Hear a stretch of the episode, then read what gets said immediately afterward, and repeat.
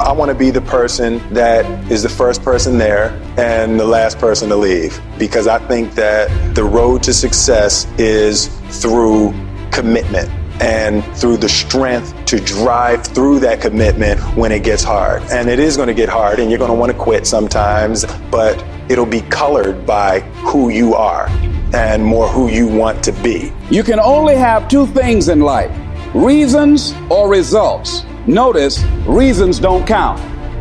When you're committed to an outcome, there are no excuses. There are no stories. There are no reasons not to achieve it. But if you're interested in an outcome, you will do what's convenient. You'll come up with excuses, stories, reasons to support your convenience desire.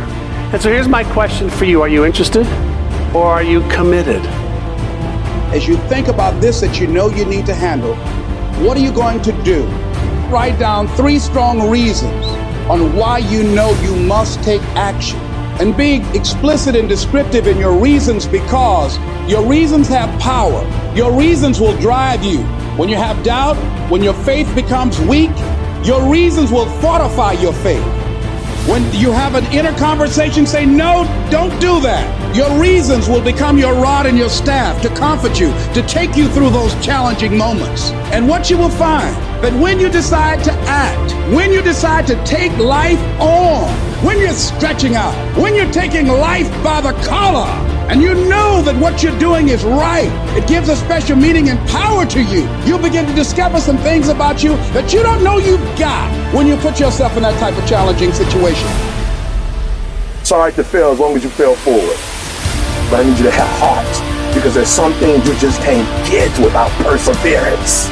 You gotta have heart because sometimes you'll get hurt and you gotta be able to bounce back. You gotta be resilient. Sometimes you're gonna face obstacles. You might pass the test on the fourth try, not the first, not the second, not the third, and you gotta have the ability to get back up and act like you ain't never failed in the first place. Are you hearing me? If you would be willing to fight your way through it, if you would be willing to fight your way through this battle, fight your way through cancer, fight your way through that academic struggle, fight your way through divorce, fight your way through boxing, fight your way through football. If it was easy, everybody would do it. You gotta fight your way through it. You got this far. If you was gonna quit, you should have quit a long time ago. You've come too far to quit now. You need to get a reward for it.